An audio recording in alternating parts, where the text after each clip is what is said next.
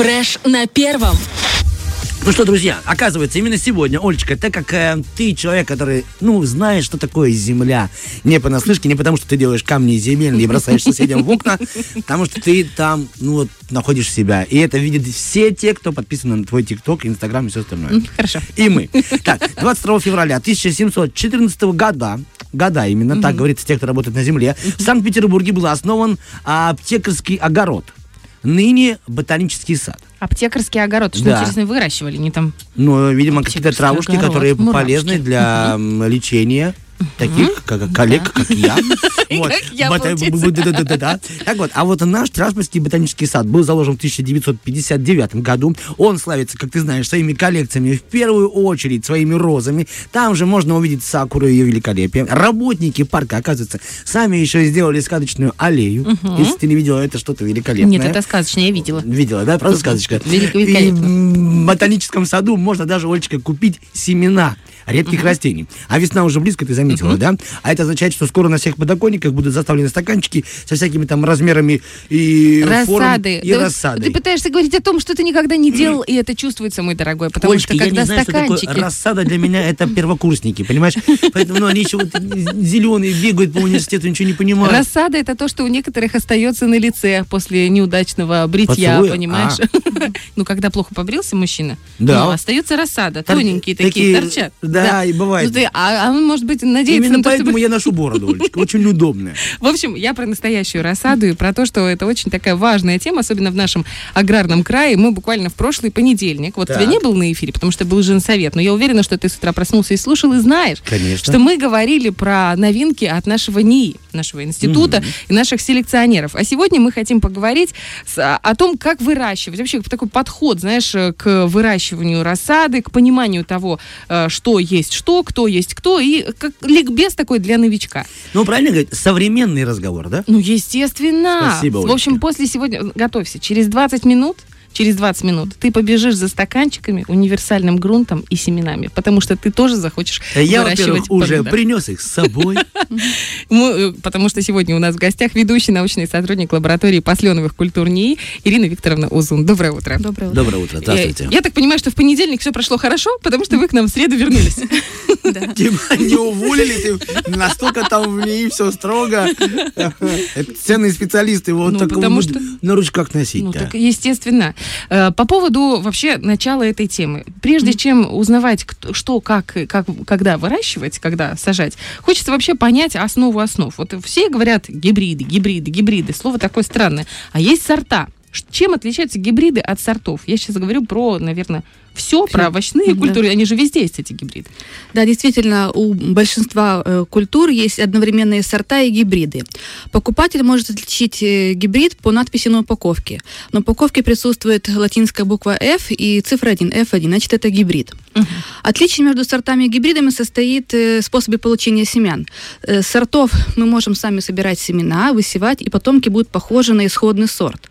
А с гибридов семена брать не рекомендуется, потому что их потомки уже не будут похожи на ис- на исходный гибрид, а также еще будут отличаться между собой. Э, Сказать, что лучше сорт и гибрид, это так однозначно нельзя, э, потому что изначально гибриды заточены на получение максимального урожая, э, в них именно имеется генетическая устойчивость. Э, И, но чтобы реализовать эту максимальную урожайность, необходимо создать для гибрида макс- максимально благоприятные условия выращивания.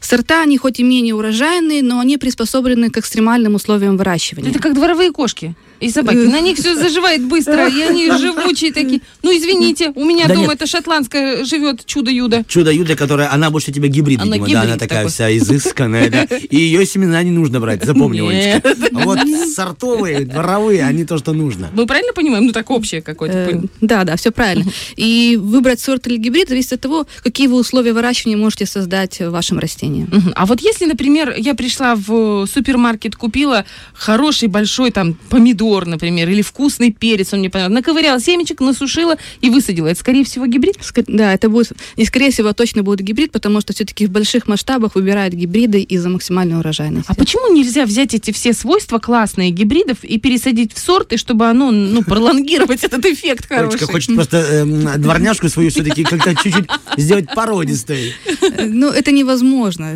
На самом деле универсальных сортов и гибридов нет ни на одних культурах. Вот вы сказали про то, что они более защищены, гибриды, да? Если мы берем вообще в целом семена, вот пришла я в ней, естественно, Мгм. только в ней, пришла, приобрела, допустим, какие-то семена. Есть возможность защитить эти семена изначально от э, грибков, вирусов, бактерий, потому что они болеют точно так же, как и люди. Вот прям при посадке? Или это только когда уже растение выросло, и там нужно какие-то превентивные меры? Э, Можно, да. Можно, если семена не протравлены, то можно провести домашнюю дезинфекцию. Дезинфекция может быть э, сухой и влажной. Сухая дезинфекция – это на недельку положить на солнечный подоконник или на батарею центрального отопления. А влажная дезинфекция подразумевает замачивание семян в различных жидкостях. Это может быть раствор марганцовки, содовый раствор и перекись водорода. Мгм. То есть А- я замочила и все? Ничего не будет? Э, Если мы говорим про раствор марганцовки, необходимо сделать однопроцентный, то есть это 10 грамм кристалликов на литр воды. Э, Поместить семена на 20 минут, не, не больше, потому что иначе зародыш умрет внутри семени. После этого обязательно промыть семена э, чистой водой и высушить насухо. Это независимо от того, что это за культура. Все семена Все, можно да, так- не больше 20-30. Ну, 30 это уже лучше 20 минут. Э, Если это перекись водорода, то берется, берется трехпроцентная перекись водорода. В аптеках так и продается трехпроцентная перекись водорода. Замачивается на 10 минут. После этого также промывается и насухо высушивается. А если нет ни марганцовки, ни перекиси, то можно сделать в домашних условиях содовый раствор. 5 грамм соды на литр воды и на 12 часов замачивается семена. Также после этого промывается и э, просушивается. Это если говорить о болезнях. Как защитить от болезней семена. Но у нас в регионе очень много еще почвенных вредителей, которые могут съесть семена уже в почве. Это вот медведка, сверчок.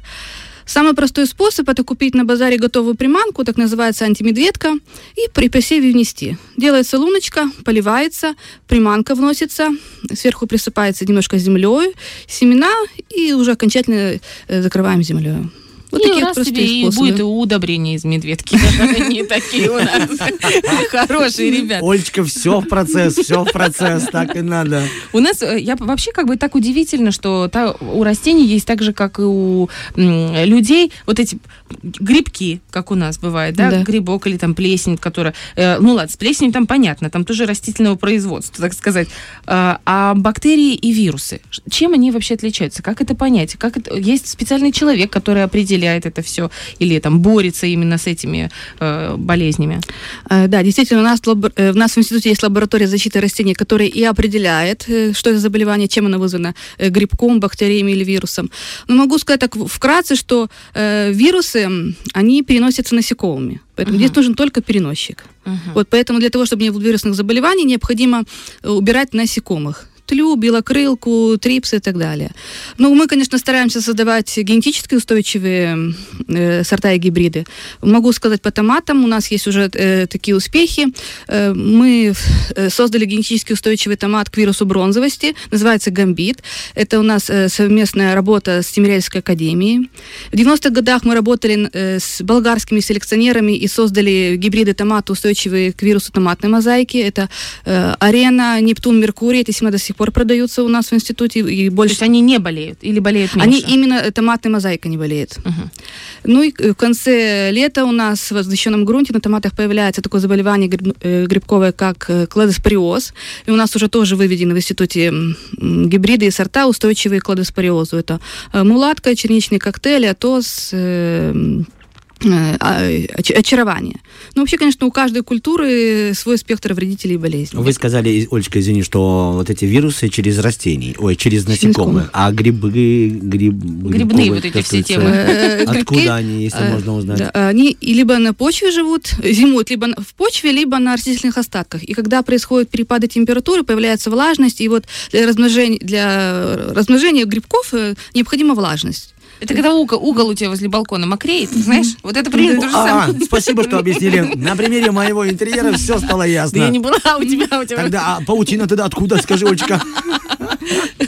Э, А вот вы сказали по поводу земли, да, хорошо, с семечками понятно. Можно ли как-то обеззараживать землю заранее э, при посадке? Вот я сейчас говорю конкретно про, например, э, рассаду. Я взяла частично грунт с м, огорода, что там, торф какой-то купила, сделала почвосмесь. Я могла же занести вместе с землей, вот с этой, какую-то заразу? Или нет? Или оно как-то... Э, Если вы взяли землю с огорода, то, естественно, могли. Мгм. Конечно, применяются различные метод- э, методы. Это можно и в духовке прогревать, и, и марганцовкой проливать, но как бы погибает также и полезная микрофлора, поэтому Мгм. лучше все-таки, наверное, этого не делать. Понятно. Теперь, значит, по поводу вообще хороших семян и плохих семян. Как понять? Можно ли по внешнему виду понять, что семена хорошие или семена плохие? На что обращать внимание? Ну, по внешнему виду это будет очень сложно определить, хорошие семена или плохие, но э, покупать желательно семена э, у производителей, а также с учетом э, климатических условий. Это должны быть э, районированные сорта и гибриды. А Узнать, что такое а районированные? вот узнать, это которые подходят для данных условий. Ага. Узнать, районированный сорт или нет, можно, вот у нас можно на сайте Министерства сельского хозяйства, там есть в открытом доступе реестр сортов и гибридов, допущенных э, к использованию на территории ПМР, и посмотреть. Также для того, чтобы правильно подобрать семена, необходимо определить, что вам нужно, сорт или гибрид. Гибрид маркируется знаком F1? F1, да.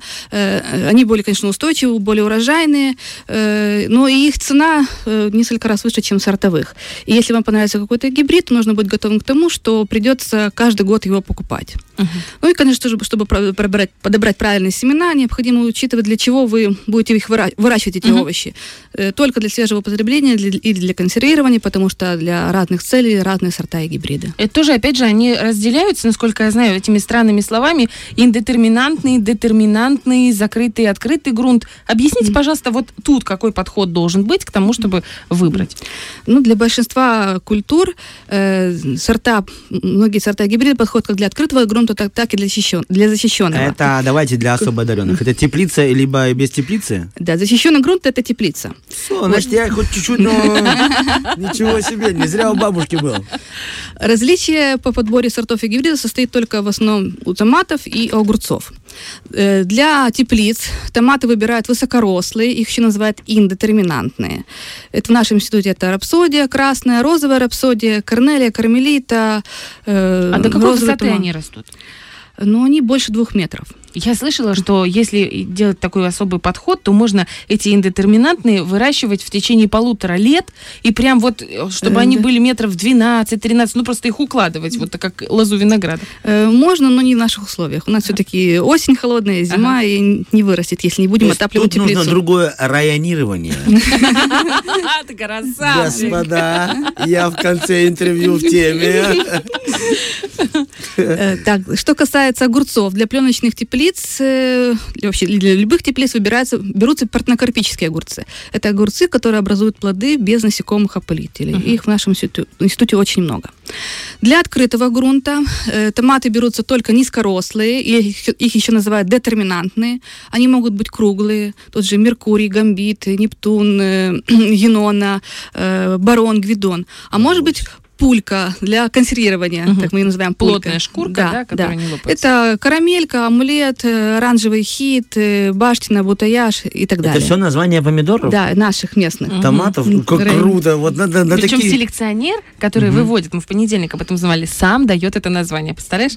Вот если бы он был селекционером, он бы давал только Артем, Николаевич, Мазур, Мазуркян. Я говорю, у вас целая линейка была в этом. Олечка абсолютно верно говорит, да, абсолютно. Хотела вот поговорить по поводу рассады. Все-таки сейчас все начинают высаживать. Э, Пора или еще нет? Или еще нужно подождать? Если у вас нет возможности подсвечивать рассаду, то нужно ориентироваться на весеннее равноденствие. Вот 20 марта наступает, когда день равен ночи. И вот уже после этого периода ну, э, уже можно не подсвечивать рассаду. 20 число наступает, недельку отнимаем на время на прорастание, и вот в, это, в этот период вот как раз можно выращивать, э, высе- высевать уже рассаду. Середина марта, получается, да. Да. А если есть досвечивать чем? То можно и то- в феврале. То есть я понимаю, что мы должны подарить на 8 марта. Да. Да, Да, ребята, все Николаевич. дарим. э, Олечке, Оль, ты хотела бы все-таки сорт или гибрид, чтобы мы тебе подарили? Лампу, фитолампу я бы хотела. До свидания. Э, Зачем закаляют рассаду? Я слышала, что нужно какие-то особые температуры. Во-первых, я слышала, что нужно сначала, чтобы быстрее проросла в ледяную воду, в горячую на батарею, потом в ледяную. Какие-то такие странные. Сейчас в интернете очень много разных подходов. И ты думаешь, сейчас как куплю дорогие семена, а потом как испорчу их, да. Э, Ну да, действительно есть такой прием, как закаливание рассады уже. Потому что когда мы выращиваем рассаду на подоконнике, э, она находится в благоприятных условиях. В открытом грунте уже более жесткие условия. И рекомендуется закаливать рассаду холодом за две недели до высадки. Э, Начиная с закаливания рассады, на два часа выносить э, там, на- в лоджию, там, во двор, где есть, э, куда, куда есть возможность вынести, на два часа и постепенно доводить до 8 часов. А уже за два дня до высадки уже на, круг- на круглые сутки оставить рассаду. Но это что касается закаливания холода. Можно э, проводить так называемое закаливание влагой. Это когда изменяет режим полива, меньше поливает рассаду за две недели, меньший объем и, не так часто. Это, это, э, ограничение в поливе стимулирует рост корневой системы, это улучшает приживаемость рассады затем. И еще что можно посоветовать для улучшения приживаемости рассады, это за 2-3 дня э, подкормить рассаду каким-нибудь комплексным удобрением, абсолютно любым удобрением. Я представляю себе, что ты вот ведешь мероприятие, такая, извините, господа, мне нужно закаливать рассаду. Все такие, что? Да, поверьте, у нее есть такое. И уехала, вынесла на подоконник, рассада вернулась. Э, пра- Правда ли, что для каждого, э, для каждой из культур нужна особая земля, почва, смесь, эм, э, ну, чтобы хорошо росла рассада? Или можно, в принципе, универсальный грунт использовать? Или торф вообще? Э, Ну, я не считаю, что стоит тратить деньги на специальный грунт. Есть универсальный грунт, который наполнен различными полезными веществами. Я думаю, что можно... Вы имеете в виду дерновый, обычный с огорода, или с который нужно покупать? Э, Но если вы покупаете грунт, то его обязательно нужно мешать с э, садовой землей. Угу, понятно. А вот еще, опять же, приходишь на базар и видишь такое безумное какое-то разнообразие кассет. Маленькие кассеты, большие. Есть такие, которые бумажные, есть пластмассовые. Кто-то берет простые стаканчики от творога. Сначала ест творог, всю зиму копит. Ну, кальций тоже полезно. Человеку надо потом ездить и э, заниматься тем, что выносить на подоконник свою рассаду. Что лучше брать? Э, Вообще считается, да, что выращенная рассада в кассетах или в стаканчиках, эм, она лучше из-за того, что когда мы делаем э, посадку, то мы вываливаем из стаканчика или с рассады э, с комком земли, и не повреждаются корни. Поэтому лучше приживается рассада, и раньше урожай будет. Но если нет, конечно, такой возможности, то можно и вполне просто вырастить рассаду без стаканчиков. А томат вообще он такое растение, которое даже любит, когда повреждает корни, и он, у него очень хорошая регенерация, Чуть поэтому можно- мазохист. Поэтому даже можно и даже рекомендуется без стаканчиков. Ага, поэтому говорят, что при пикировке, томаты, которые пикируют, у них выше урожайность, да? Ох, как интересно, столько всей информации, и я вот все думаю, как бы это все уложить себе в голове. Олечка, ты возьми просто и потом прослушай еще раз наш разговор. Есть ли какие-то сейчас тенденции у огородников, какие-то модные? Ну вот во- в каждой сфере есть определенные тренды. Есть ли у, у вас тренды? Ну, вот я, на мой взгляд, я считаю, что всегда будут популярны вкусные овощи.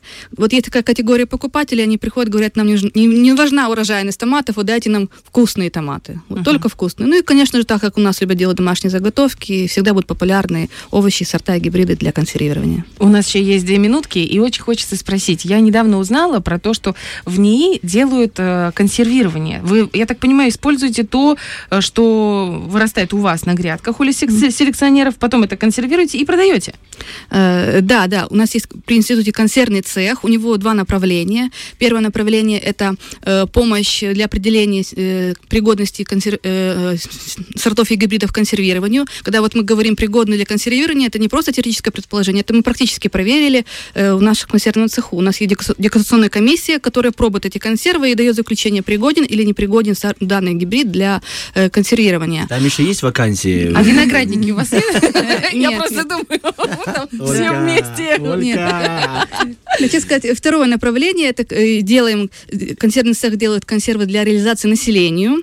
Э, Сейчас у нас 12 наименований, ассортимент состоит из 12 Что это наименований. за... Рассказывайте. Это икры баклажанная, перечная, кабачковая, это маринованные патиссоны, огурцы, э, бакла- баклажаны, гагашары, перец в заливках, тыквенный томатный сок и, и так далее. Класс. А это сейчас сейчас есть, это тоже можно и сейчас приобрести? Э, Да, начали пр- продавать еще с осени, больше был большой спрос, много уже раскупили, конечно, многие консервы, как- какое-то количество консерв, конечно, еще осталось, но, Класс. наверное, уже небольшой Вы, ассортимент. пожалуйста, приберегите там пару Пару коробочек. Пару И коробочек. вот, вот смотрите, вот 30 Давай, давай, секунд. Где берете рецепты? Спорят ли между собой селекционеры, какую икру, по какому рецепту будем сейчас катать? А, Консервный цех катает закатки по ГОСТу Российской Федерации. Это все берется с с России, специально есть ГОСТ. То есть споров нет. ГОСТ все расставил на свои места. как здорово. Спасибо вам большое. Такой, знаете, пусть короткий, но очень емкий и очень полезный ликбез. В общем, все выращиваем, все сажаем э, томаты, огурцы, все абсолютно разные культуры и семена, естественно, покупаем в нашем НИИ. Огромное спасибо, что пришли. Я хочу напомнить, что у нас в гостях была ведущий научный сотрудник лаборатории напасленовых культур НИИ Ирина Викторовна Узу. Но впереди свежие новости, не переключайтесь. Фреш на первом.